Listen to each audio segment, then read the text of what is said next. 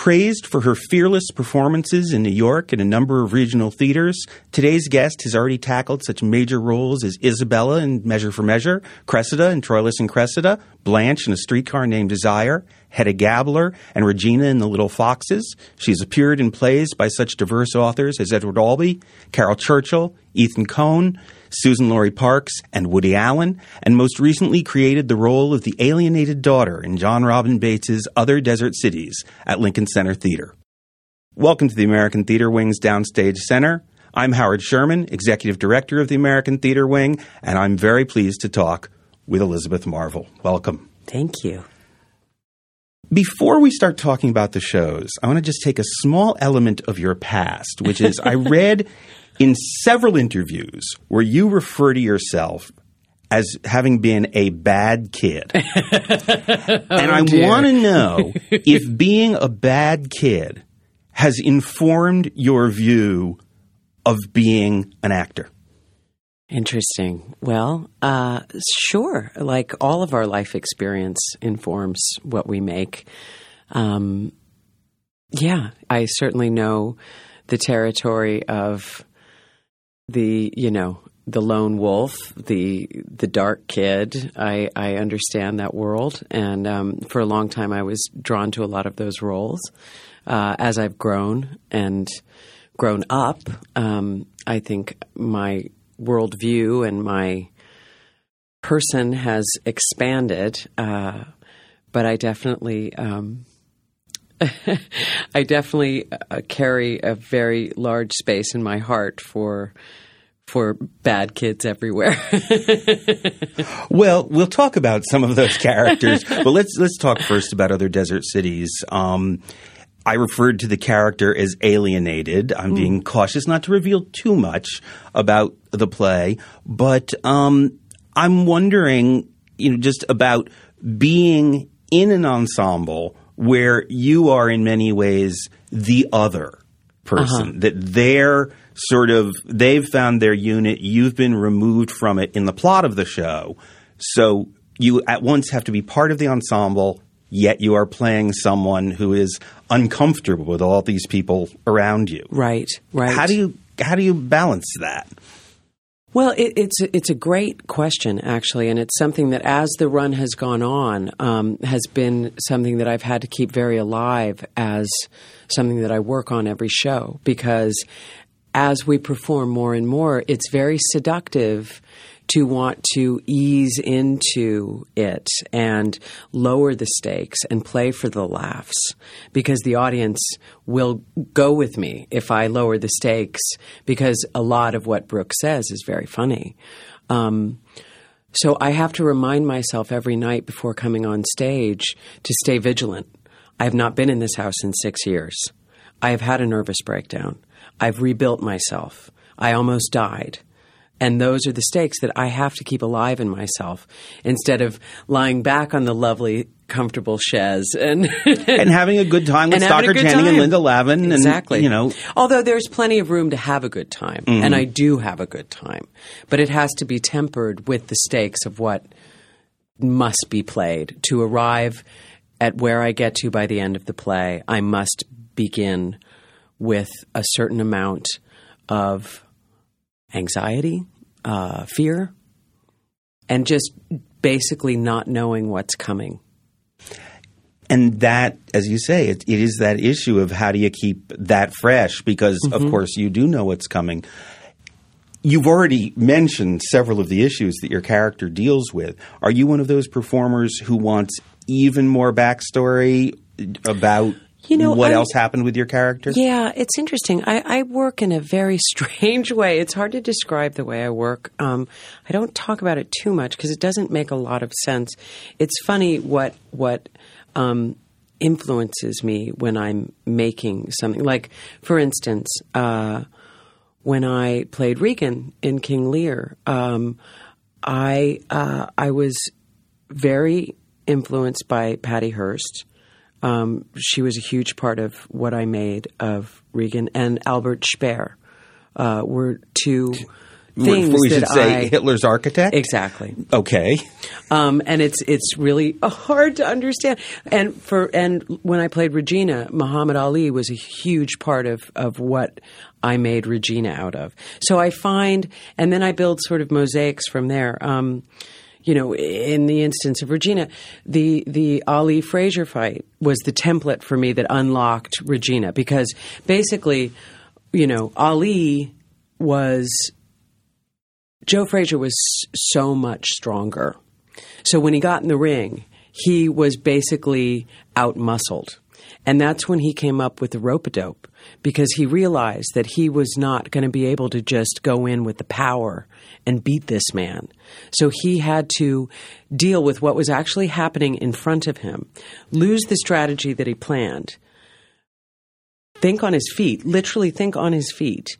He leaned into the ropes, let him hit him round after round after round. And then when he could finally see him exhausting himself, he leaned in and said, Is that all you got, Joe? And then delivered the combination that knocked him out and won the fight. So that to me, when because I happened to just watch When We Were Kings while we were rehearsing Little Foxes, and I was really struggling, and um, and I realized that's Regina. That's Regina. She's not a grand manipulator. She just works with what's in front of her. That's her genius. And that then opened door after door after door for me. How much of that is totally your decision, not even discussed with the director, or do you discuss it? Um, rarely, rarely. You know, if if there's a need to, but no, that's just sort of my my weird way of working. Well, but it's very interesting because it gives you a psychological underpinning without being specific to the plot. Right. But the motivation. Can I ask, is there something specific that, that you modeled or thought about for playing Brooke? Yes, um, there the the two big influences um, that helped me find Brooke, and again, it, it, it's very abstract how my brain works. So it's it's Well, again, we're not expecting that you're going. I mean, you didn't play like you were Muhammad Ali, Right, You know, exactly. it's just, but it's it's the, the seeing how he handled himself in a certain situation. that's right. So, so with other desert cities, Um, with other desert cities, uh, I was uh, deeply influenced by Spalding Gray.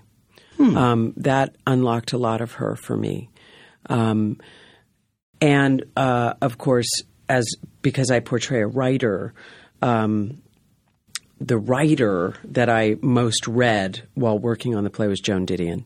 But I think that's also very evident that uh, Robbie was was deeply influenced by Didion as well, because there are a lot of echoes. Uh, it, from Play It As It Lays, they're the Wyeths, for instance. interesting. But but Spalding Gray is Mm-hmm. Spalding, Spalding, how that connection happened. I am a massive Wooster Group file. They probably have the biggest influence on me as a theater artist, as a, a group of theater artists.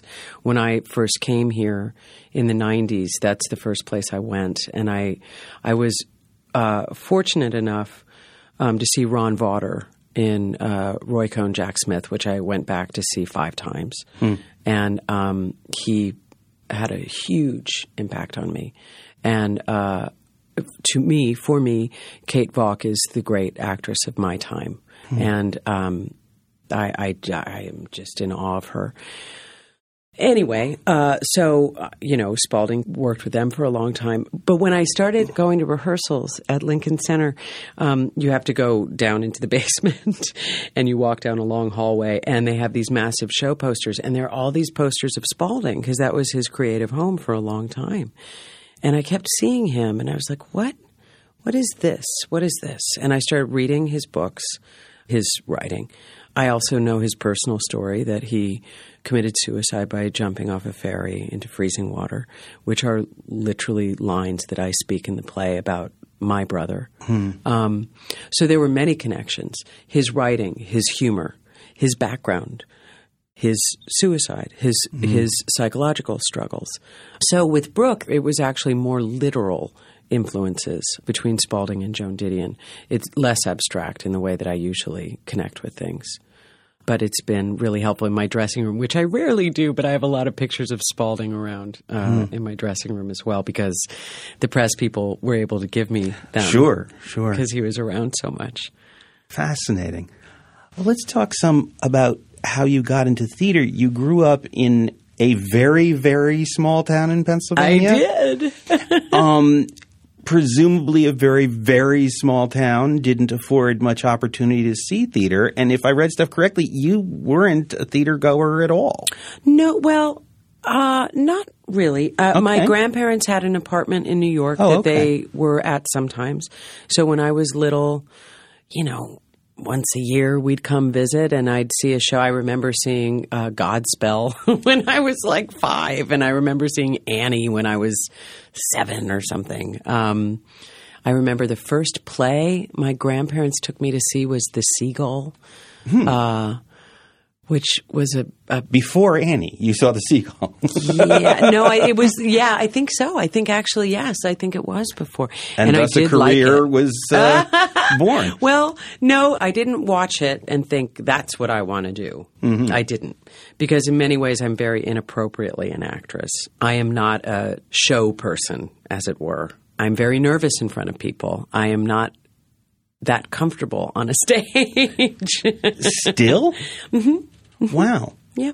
So then, why on earth did Why you do get into it? it? well, believe me, I ask myself that every day. Usually at about five of eight. Um, That's right, exactly. No, uh, I have to say, I I do. Um, I love collaboration. I love it. I love it, and I love when I work with people who show me things that I don't know how to do. I find it fascinating, and I love. Uh, I love being in a room full of people making something together. I find it really exciting. Um, I also got to work on great texts very early, so I got uh, lured by language. Um, I've always been a voracious reader and a lover of language. And um, also, there's just something in me, whether I like it or not, that has to come out. So when did you embark on a career in theater or studying theater? Well, it really was. I, I went to a boarding school in northern Michigan called Interlochen Arts Academy. When uh, I went there when I was thirteen to study visual arts, and that's what I did. I was very into textiles and metalwork and uh, ceramics and weaving and print work, um, and that was my real passion. But uh, I I was bad kid, and I got in some trouble. So when it was time for you know all of the art students to be submitting their portfolios, mine was incomplete because my dream was to go to uh, Cooper Union or RISD. That was my big goal, and uh, my portfolio was incomplete. But I was not a fan of school, so I did not want to spend any more time in school completing it. So I went to London and bummed around. Um, for a few months. And while I was there, I went to the theater because it was affordable, it was cheap. And uh, I saw a production of A Touch of the Poet quite by accident. I had read, I, th- I guess I had read Long Day's Journey in high school. And I was very interested in Eugene O'Neill. It really spoke to me. But I didn't know anything. I didn't anything. And uh, I saw that it was a Eugene O'Neill play. I didn't know the play. Um, and it just happened to be Vanessa Redgrave, and I just happened to be in the fourth row, and it was a bolt of lightning experience. I saw it, and I was transfixed. And I've said this before. Um, what it made me feel like is the all I can compare it to is I imagine what people must have felt like when they saw Houdini for the first time, because I watched her and it was a magic trick. I had no idea how she did what she did, and it blew my mind open. Given that I'm guessing about the timing, which role was she playing? she was playing the mother. Huh. Yeah. Which is not the showiest No. of the roles, No. certainly. And she is the only thing I remember. wow. She's the only thing. And what I most remember is a moment when her husband leaves stage, because I, I later went on to do that play, playing the daughter, so I know the play quite well, um, with Dearbhla Molloy playing my mother, who was wonderful.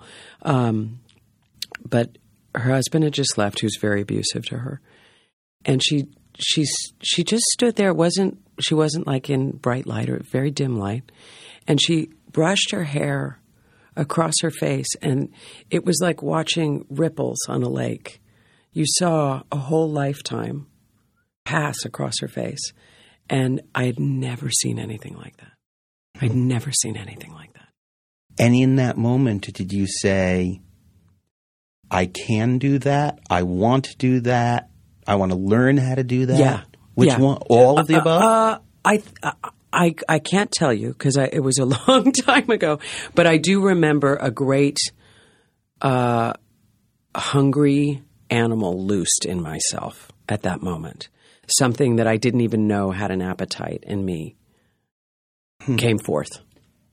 and so, how did you pursue that? Because you hadn't been doing like the high Nope, school plays, nope. had I, you? I ha- yes, I Oh. had done one play Oh, in okay. high school, uh, poorly. when I was a, it's high school. When, exactly. You know, we- when I was a freshman, I did a play, um, and I didn't like it. I didn't like the theater people. I didn't. They all sang and were really loud. Your and it made career choices are just coming so clear to me. So, so you didn't like the theater people. No, you, it was all you know. very nerve wracking to me. So, so um, I didn't pursue that. But uh, anyway, while I was in London, and this, I had this experience. I had known about Juilliard because the boarding school I went to was a feeder school to Juilliard with the music and dance program, and I knew that it was the only conservatory in America, which meant there were no academics. So I wanted to learn about acting, but I didn't want to have to take any other classes. So I applied to Juilliard. It was the only school I applied to. But surely you had to audition. I did. I flew back And, and so I auditioned. How did you prepare? Uh, I mean, Uh, poorly. I didn't. I was supposed to very poorly.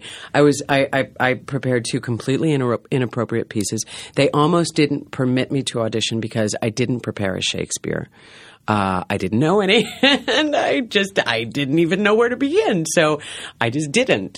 And um, and oh god, it was um, mm, it was one of my pieces was Eugene O'Neill. Um, I can't think of the play, the one that's impossible, where they all speak their subtext, the one that nobody does. Uh, I can't think of it right now. Anyway, uh, this speech about God. That's totally obscure. I did, and then I, I think I did Gwendolen from The Importance of Being Earnest. and but you got in. I did, I did.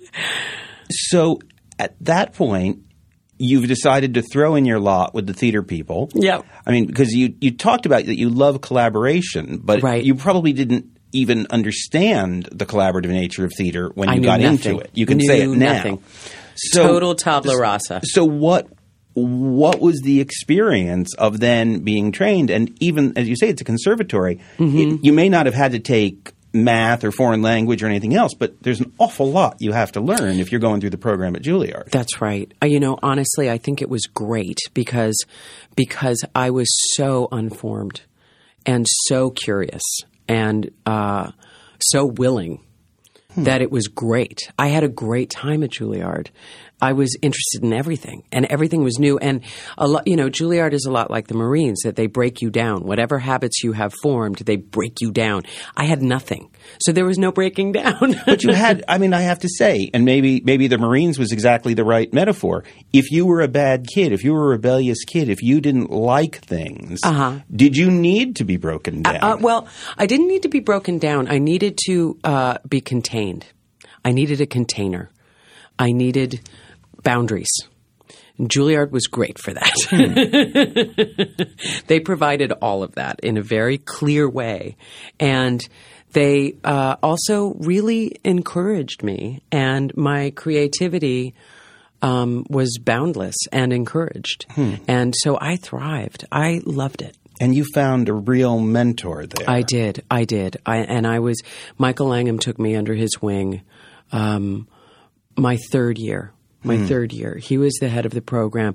But he really remains aloof, or did, the first and second year. He was around, but you didn't have a lot of contact with him. But then in the third year, he sort of plucked me from my class, and we would meet once a week in his office and work on text on Shakespeare together. And I should explain for those who don't know Michael, who sadly passed away recently, that Michael was at one time the artistic director of the Stratford Festival in Canada, at what time the artistic director of the Guthrie Theater in yeah. Minneapolis, a major figure in classical theater both here in Canada and even work in his, in his home in England. That's right. That's so so that's quite a mentor Oh, to get. Uh, it's like having Milton as your mentor. You know, he the man, he had universes in his mind. He was just a phenomena. And the other interesting thing uh, I, I think it's so helpful to know about Michael is that the first place he directed was in a concentration camp. That's where he began as a director. So he literally created theater to live, to literally stay alive. So that that's sort of what he was forged on, and that that really formed him as an artist. Hmm. was that sense of urgency about theater something that he passed along to you? Yes, yes, yes. I, I oh gosh, I, I am so lucky, and I, I, the good news is I really know how lucky I am that I began with Michael Langham and Garland Wright. Those were two people that got their hands on me really fast. Garland was running the Guthrie. That's right, Yeah. which is one of the first theaters I worked at when I got out of school. And both of them really instilled, I mean, Michael sat me down my fourth year and said, you know, you have a choice. And there's, he was not critical or trying to sway me, but he just really laid it out for me, saying, if you want to be a theater artist, an artist on the stage, when you finish with this program, you have to spend your first five years on stage uninterrupted. And that's just what it takes. Mm. After a conservatory program, you have to just work and learn to incorporate all of this technique that has been crammed into you. You just need to work so you can begin to have a little bit of ease. Or you don't, but you will not really be a theater artist. It's very easy for someone to say, you must work. It's another thing to get the work. And Well, when you got out of Juilliard, you, in your first year out of Juilliard, had roles at Stratford, at the Guthrie, at ART. Yeah. Extraordinary. Talk about those first well, shows. For for one thing, the first one was with Michael. So he created that opportunity when I when I told him that I and I think that was he didn't tell me about that job at that time, but I think that was part of the reason why we were having the conversation is he wanted to see how serious I was about making a commitment to the theater or was I going to graduate and go to LA, which is a completely valid and great thing to do. But um, I was very curious and interested in staying on stage and learning and working. So then he brought me to Stratford to do Measure for Measure with Brian Bedford and Colm Feore, which was mind blowing and awesome and fantastic. And then shortly thereafter, I got to go to the Guthrie and do As You Like It with Garland Wright, which was another one of the great, you know, theater experiences of my life. And both of them, I remember Garland giving an opening night speech to the company. And he said, You know, I need to tell you that I get very frustrated when people say about the theater, well, it's not brain surgery. We're just doing theater. We're just making a play. Because he said, you know, I'm, I am intelligent enough. I could have been a brain surgeon if I wanted to. I actually chose to use my mind and my soul to make theater. But it is that serious and it means that much. And I mean, I know I'm sounding very heady today and very serious, and I actually have a lot of fun doing what I do. But to do it this day and age, it's very hard because doing theater, the hours are impossible. Making it in New York, we do not make enough in the theater to make a decent living. It's a huge sacrifice to live a life in the theater. It's a massive sacrifice. So you have to have a deep, deep love of it. So you did two shows at the Guthrie. I did. I did. I did, did- the Rover with and- JoAnne Akalaitis and Vi Davis and oh, a lot of really fun people. And then also went to Boston. That's where you did Touch the Poet. That's right. And what the Butler saw, yeah. And that was presumably was that Bob Brustein still running ART at He that was, point? He was, yeah. yeah. And it was Joe Dowling who did the Touch of the Poet. Oh, boy, the the Guthrie connections just keep I coming know, back. I know, it's true. So, and you said what the Butler saw. Yes, Hmm. yes. Interesting. So, all in your first year, did you consciously then say, or had you already moved to New York and then kept getting shows out of town? Or Yeah, I just went wherever the work yeah, because you've been at Juilliard. That's so- right. That's right. But then it seems that thereafter, with few exceptions that I found, you've worked almost entirely in New York. Yeah, seems. I've just been here. Yep. So, what would you say was your big break in New York? That first, I'm know, still waiting. well, it seems. I mean, you understudied in Seagull and understudied St. Joan and Uh-huh. That's took right. over in In Seagull. You said, Yeah, that was my Um, first Broadway job. and that was was that the National Actors Theater? That was National Actors Theater, and that was my second year out of school, I think. Right, and Michael was involved there. Michael He Langham as yep, well. So, yep. so He directed St. mentor and fairy godfather. That's right. all in one. That's right. Which is which is good. But then New York Shakespeare Festival, you did a play called Silence, Cunning, and Exile. Yes. in which you were playing essentially Diane Arbus. Yes, I was. so That's right. That was your real. Here I am. It was a new play. That's right. So you're creating a role, mm-hmm. presumably your first opportunity to do that Yeah. in a new work. What was that like? Because so much of what we've talked about so far has been, I mean, we talked about the new play, Other Desert Cities, but the early work was all classics. Yes, yes. You know, for me, there's no real difference in a classic text and new text. It's just I do the same kind of work, really. I do the same warm up no matter what I'm playing. I do, you know, the same research no matter what I'm playing.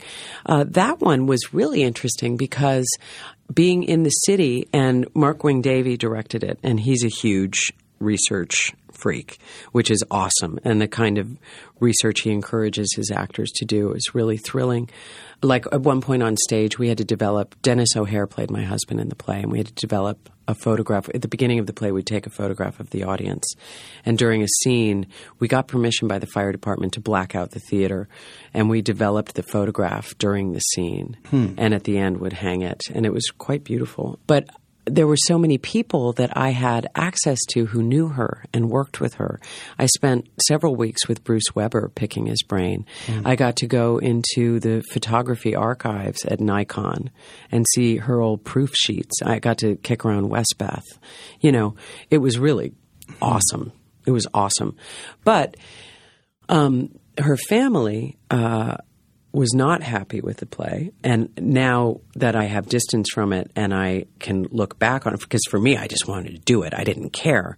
But now I see, I completely understand why they were not pleased with the play because it was a very sensationalized account of her life. And it's fascinating because there have been more than one of those. Right. You know, That's in her right. case. Well, she's like the, you know, uh, her life has been made into this sort of Sylvia Plath phenomena of someone, a woman who was shockingly prolific, extraordinary, extraordinary artist. And it's been minimized by this sort of fable about her tragedy. but also when people have tried to portray her, they all seem to want to find out or portray something in her life that drove her to create some of her more remarkable work, which was offbeat Right, and and right. not you know not at all conventional. And so, what made that happen? That's what they always want to get Mm-hmm. at. So it's never it's never biography. It's it's That's a right. conflation of her work with her life. Mm-hmm, mm-hmm. So interesting. Yeah. Um, you did uh, several Shakespeare's in fairly short order at the New York Shakespeare Festival. I did. Uh, Cressida and Troilus and Cressida. Uh, Regan in um, King Lear that you've already mentioned. Uh, Catherine in Henry V. Yeah. Presumably, there had been plenty of Shakespeare at Juilliard, Uh-huh. so you'd gotten familiar. Were you drawn to Shakespeare, or was it just Absolutely. the jobs you got?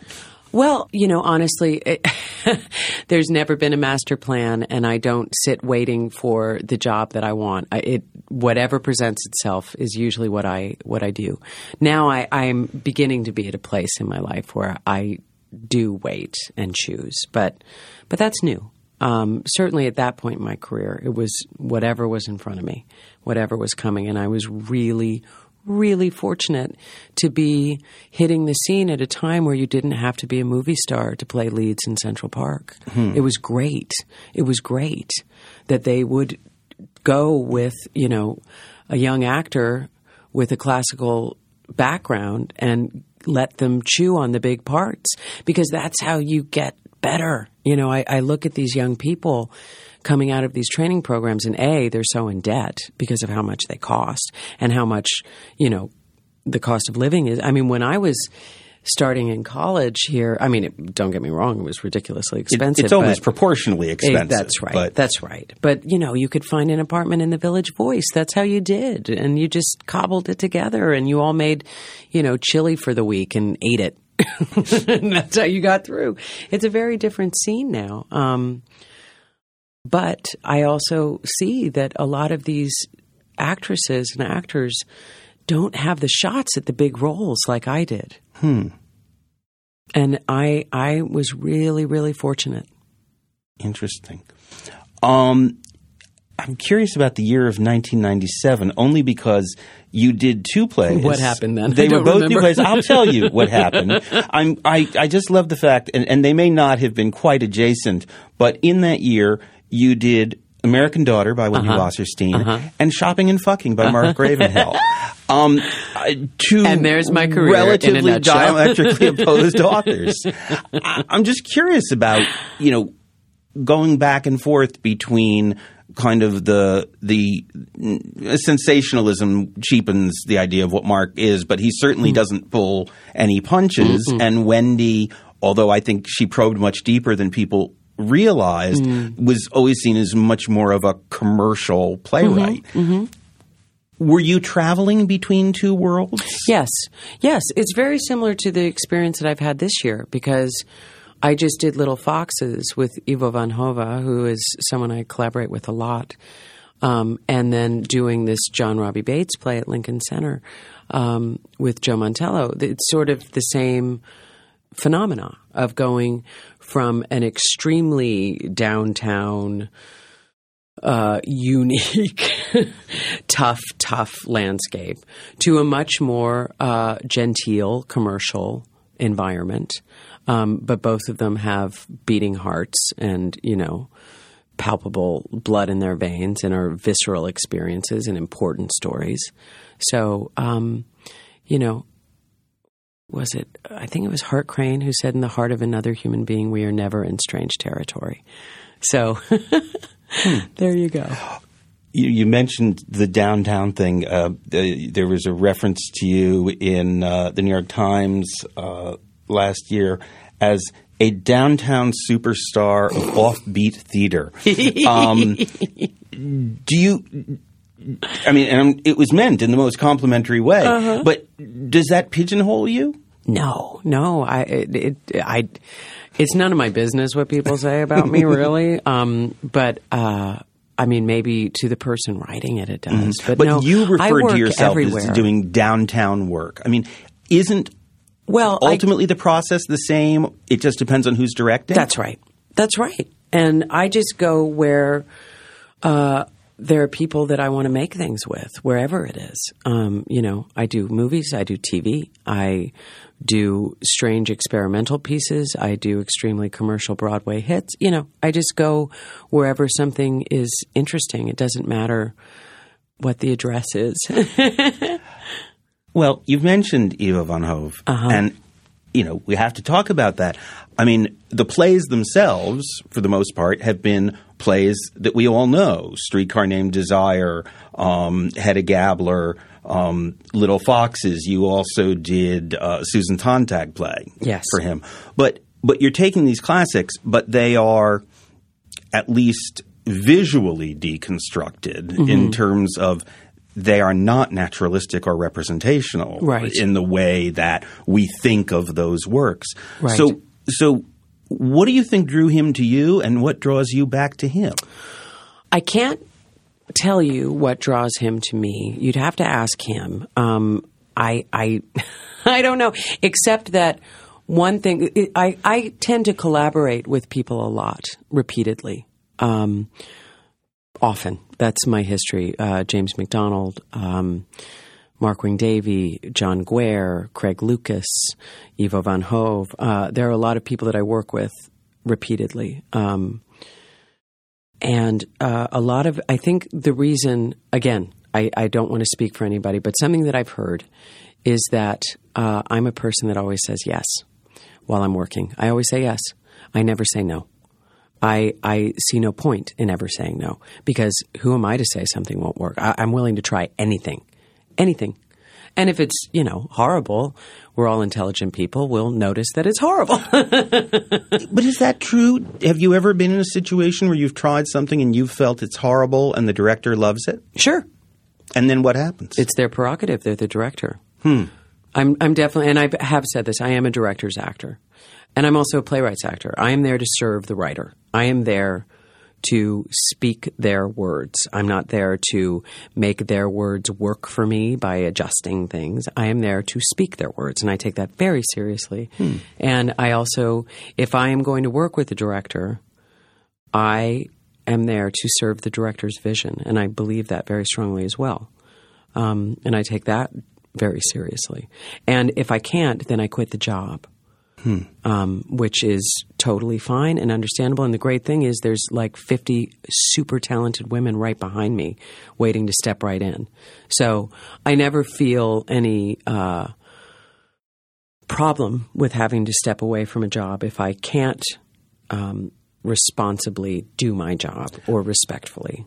But with these plays with Van Hove, it yeah. seems like you will do anything. I, I mean, you know, to play Blanche Dubois naked in a bathtub on stage, to play Hedda Gabler with having someone pour tomato juice into your mouth and having it dribbling down the front of what you're wearing. I mean, this is, I mean, you are pretty open. It well, seems. it's funny. I, I, find it so. This is something I find very interesting with the work I do with Ivo.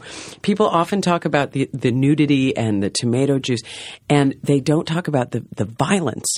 To me, nudity, having tomato juice spit in my mouth, eh, but the fact that I was slammed against a wall, people rarely mention. they, it's the tomato juice that people so. I find it fascinating just because I've never seen the work. Mm-hmm. I'm just inside of it, so I have no idea. And people have often said that moment is seared into my mind. It was so abusive and horrific. And I was like, really, all I did was have, he just spat a little tomato juice in my mouth. It's so interesting to me that that's the thing. Whereas earlier in the scene when he slams me against the wall, that did not have that effect on people, which I find very interesting. But is it possible?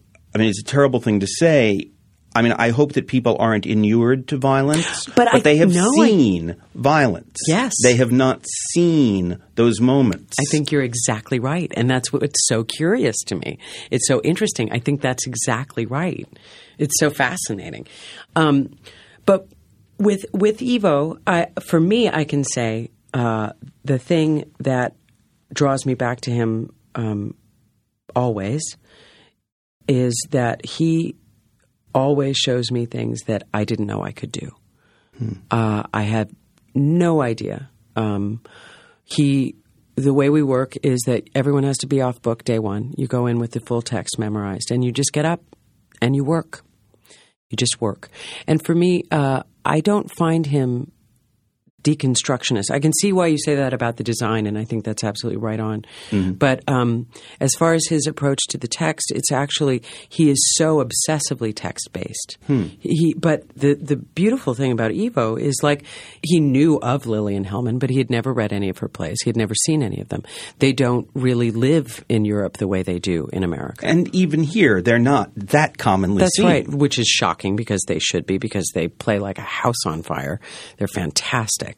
So when he, for example, I, I was actually the reason why we did Little Foxes. I brought it to him and felt very passionate about doing it now. I felt like it was a, a play that needed to be done now, very much and he read it. So for him, it's a brand new play. It's a brand new text. There's no baggage. He doesn't hear Southern accents. He doesn't have any of that laying on it. So when when we did a reading of it, um, I said, I, I don't want any Southern accents. I want us to just drop it and just read the words. Hmm. And hearing that play read that way without a big helping of southern syrup all over it is shocking. Just the brutality of that language is shocking. And it was really exciting and I think that's that's part of what was so thrilling about the production. It's interesting that you said you're there to serve the playwright, you're there to serve the director, but you just said you brought the play yes. to him. So, so is it are there plays that you say I want to do yes. these roles and you want once once you're in it you give yourself over That's exactly but say right. I want to do this That's exactly right. are right. there others that you're looking to do Yeah, absolutely. I, I really want to do Moon for Misbegotten very much. Very, very, very much. Um, I want to play Hamlet very much.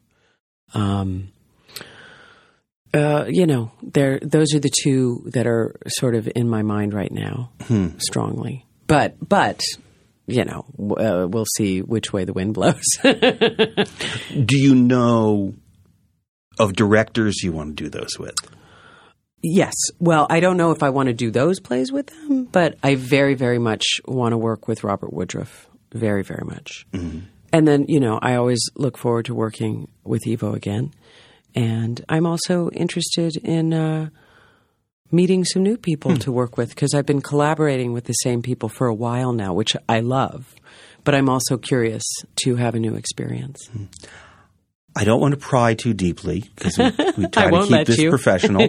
um, but you have acted a number of times with your husband, I um, you- who you met back at Juilliard. did. Um, I'm going to only ask about one of the shows that you did with him, but I'm really curious about a married couple playing the Macbeths. yeah. what was that experience It like? It was challenging. It was great. It was thrilling. We got to a level of communication on stage that you can only achieve having the kind of intimacy that we have, which was really exciting. But it was also a long time ago. Um, it was a while ago. yeah, it was about 99, Yeah. I think. So we were yeah. we were much younger and didn't know each other. I mean, I would be very interested in going back now. Actually, uh, Bill and I and Martha Clarke have been working on that play. Hmm. Um, so we may revisit it together at some point. Uh, Uh, we didn't. I don't believe I said your husband's full name, Bill, Bill Camp. Camp, yeah. Um, when you say that you and Bill and Martha Clarke have been working on this play, is this a case of when you've got time, you get together and spend a few hours? Uh, well, yeah, we got the Shakespeare Society to uh, give us a workshop where they they we gathered a group of actors, and the New York Theater Workshop gave us the space, and we were able to work on the text for a week. Oh, okay. uh, So which was fantastic. Um, and next, we were looking. Uh, hopefully, the public is going to give us a movement workshop of a week or two weeks to sort of create a physical language. Um, be- because Martha, you know, is a is a yeah. choreographer. I mean, I was sort of fascinated because her work is not always as heavily text based Yeah. as a Shakespeare would. That's would well, be. she she has done Midsummer. Mm-hmm. Oh, that's another play I want to do. By the way, Who do you want to play? Since you've already, I- it you know, seems I- like you can go anywhere. I can, You know. and I do, and I want to, but I I am drawn to Titania very very much. I do, but I If you I, told me you wanted to play bottom, I'd say okay. I'd see that. maybe maybe I do. So, with the Macbeth, why go back to it? Is it that you didn't feel the production 12 years ago got where you wanted it to get to, or is it just fascination with the work? It's well, you know, I mean, you get you get vertigo with Shakespeare. It's just bottomless. It just keeps going. There's no end to it. It's it's incredible. You never stop working on a Shakespearean text ever, ever. Mm-hmm. You can work on a piece of text for. There's a Berowne speech that Michael had me learn at Juilliard that he had a lot of us learn. Um, that I do regularly as a warm up. I've done that speech thousands of times, and I never. And it's one speech, and I'm constantly finding new things, constantly, and that's one piece of text.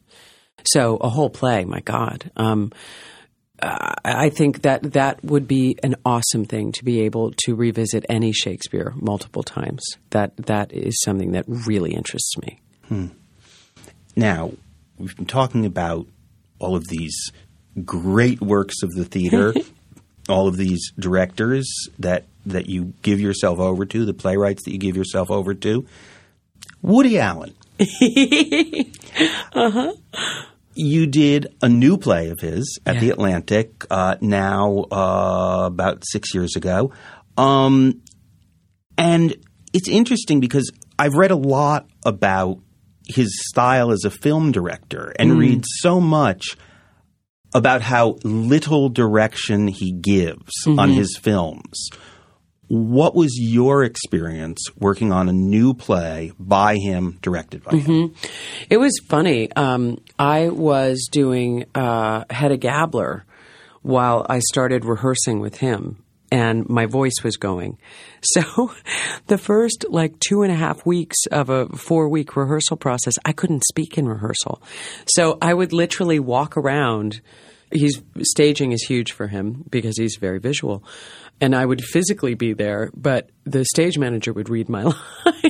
so he literally really had no idea what my performance was going to So be. So there was ventriloquism Exa- during rehearsal. There really was. There really was. Uh, and it was very fun. And he had no problem with it. He had no problem. He was great. Um, I had a wonderful time with Woody. He definitely, uh, me and Michael McKean, who was also in that show, he became a dear friend during that experience. And the two of us had a ball. And Woody really let us, you know, do what we he cast us for a reason. He liked what we brought. He encouraged that more and more. And yeah, he would tweak here and there. Um, a lot of it was physical. A lot of it was staging. But he had very astute direction, but very minimal. It was definitely the bulk of the work was in my hands, and he was very pleased. And it's a thrilling experience to please Woody Allen. I can only imagine. And it was awesome. I just want to meet him. I can't real, imagine I know. working It was so him. cool. It was so cool. The coolest thing, the thing that I loved so much is I get to the theater very early before every show. And he would often, he would come constantly. He was so great about coming to the show. And, uh, he would get there and sit backstage and he and Michael would often be there because Michael would sit and play his guitar and sing and you know who wouldn't want to hang out at the theater. And Woody would just tell these unbelievable stories of like his days playing the you know Greenwich Village circuit with Lenny Bruce and just unbelievable, just incredible, and such a deeply generous individual, like hmm. Shockingly generous individual. And I don't mean monetarily. I mean just with his person and his time and his creativity and his knowledge. He's a he's a great guy. You've also worked with Ethan Coen, better Yeah, known another great for guy. film work. Uh huh. So at that point, I mean, was I'm trying to remember if almost an evening was that the first It was. time Yep. he wrote for the stage? That's right. or at least got produced for the stage. Yeah, I mean, yeah. I think it was the first time he wrote for the stage, So too. what was there again a slightly different experience because the author didn't have the experience, the training that Uh-huh. and and came from a different medium in which they were hugely successful. Right, right. Yeah, it was different. Well, also, uh, Ethan wasn't directing. Neil Right. was directing. Neil although Pepe. Ethan was Yeah. present through the entire process. Um, and I had just worked with he and Joel on uh, Burn After Reading. I'd just done their movie. So I had worked with him in that context of writer, director. Um, so we were familiar with each other, which was great, and we had a shorthand to work with, which was great. And uh, Ethan was very, very humble, very, very willing to learn and wanting to learn, and but also, you know, it's not. He wasn't the new kid on the block. He certainly knew what he was doing. He just hadn't been in this specific context. But it was he's he's a he's an amazing amazing human being. I jumped over a few things, and I have to say, you've done so much work that inevitably we're, we're missing things here. um, but I want to ask you about doing Seascape, which was Oh. its first Broadway revival, and you played the female lizard. I did. Um, when we talk about bravery and uh, unusual roles, you know, covered in scales with a very long tail. Um, what what was it like to play a lizard? I'll tell you, it, it's so that that is such a special experience to me because my first week of rehearsal, I found out I was pregnant with my son. And I went to Mark Lamos, who was my director on that show, who I had never had the good fortune to work with before, but was so happy to have that experience with him. And I told him because it was a 20 foot rake that we had to climb on. Right. And it was basically a sand dune. a sand dune. And we had to be in a push up position to crawl for two hours. And then there was also a part, there were several parts where we had to pop up over the top of it and then jump off and land on a big pad behind Yeah. it. And I told him I, I didn't know I was pregnant when I took the job. I had no idea, but I was very concerned that I would not be able, as the months went on, to deal with the job. And uh, he assured me that he would accommodate whatever I needed to accommodate. So I had the great experience of doing that play while having this huge experience in my personal life. And Franny, who has Franny Sternhagen. I'm not sure how many children she has. I want to say like 10, but I'm probably exaggerating. it might be more like seven or eight. I, I feel ashamed that I don't remember, but I don't.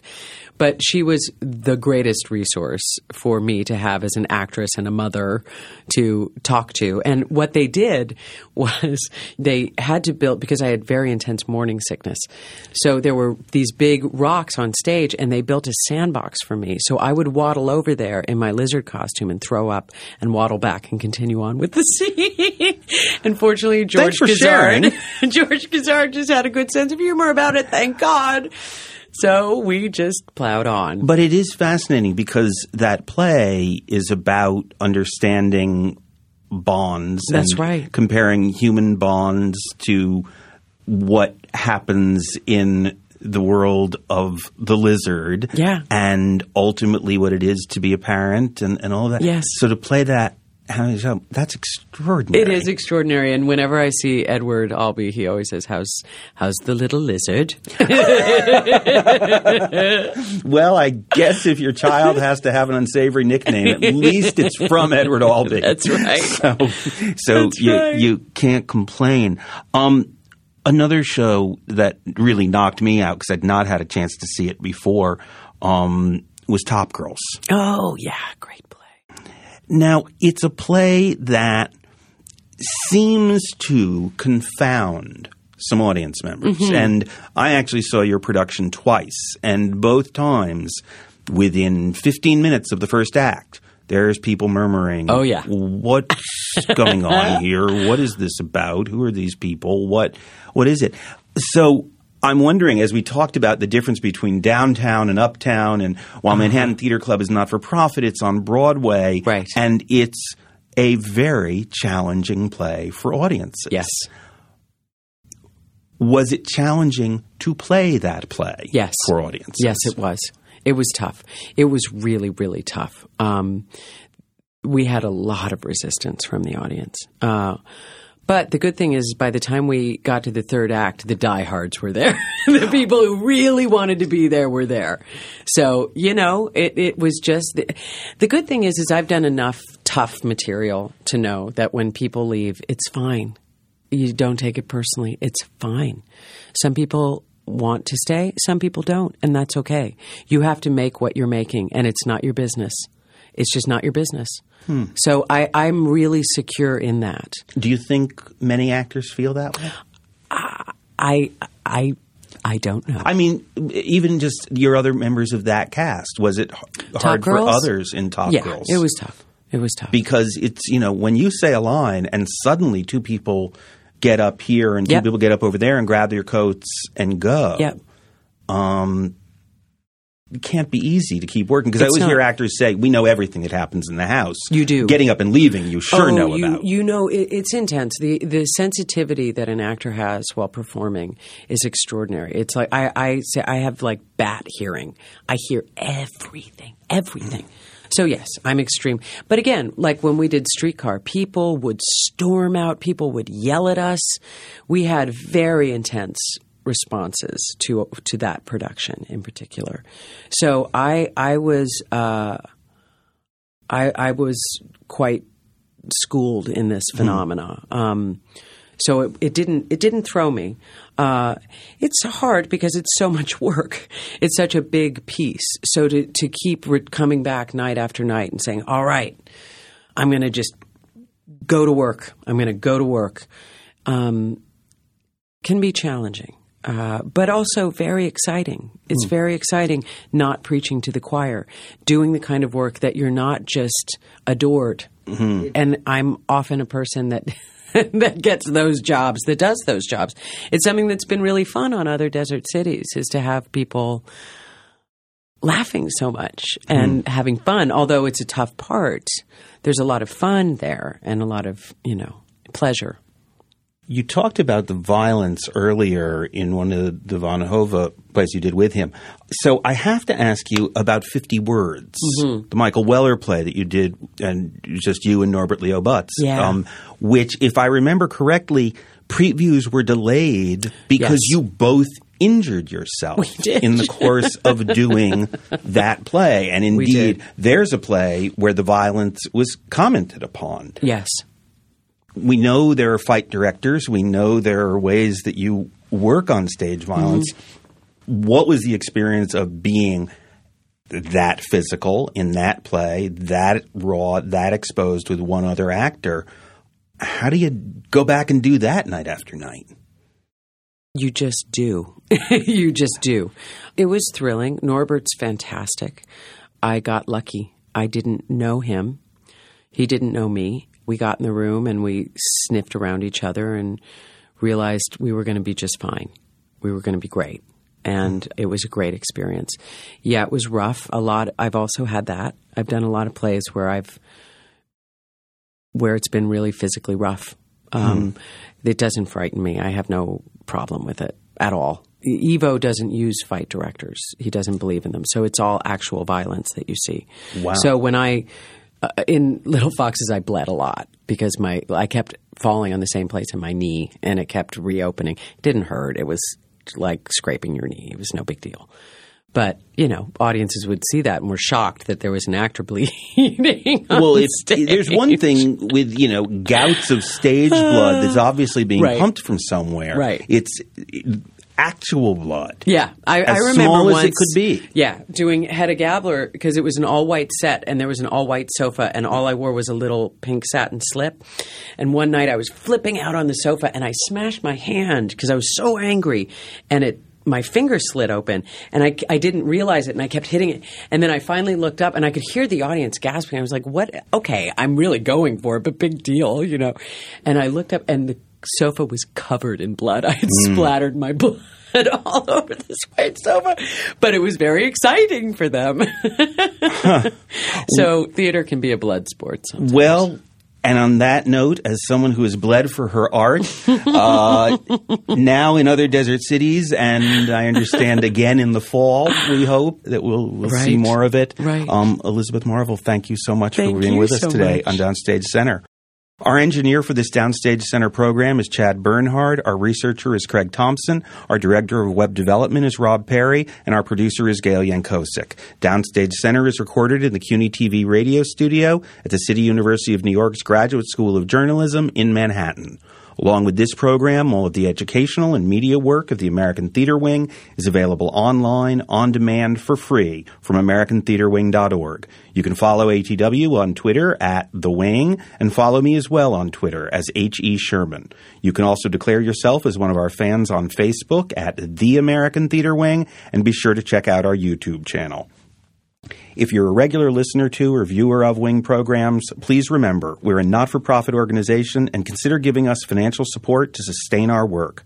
Just visit the website and click on Support ATW. For Downstage Center in the American Theater Wing, I'm Howard Sherman. Thanks for listening, and no matter where you live, I hope we'll see you at the theater.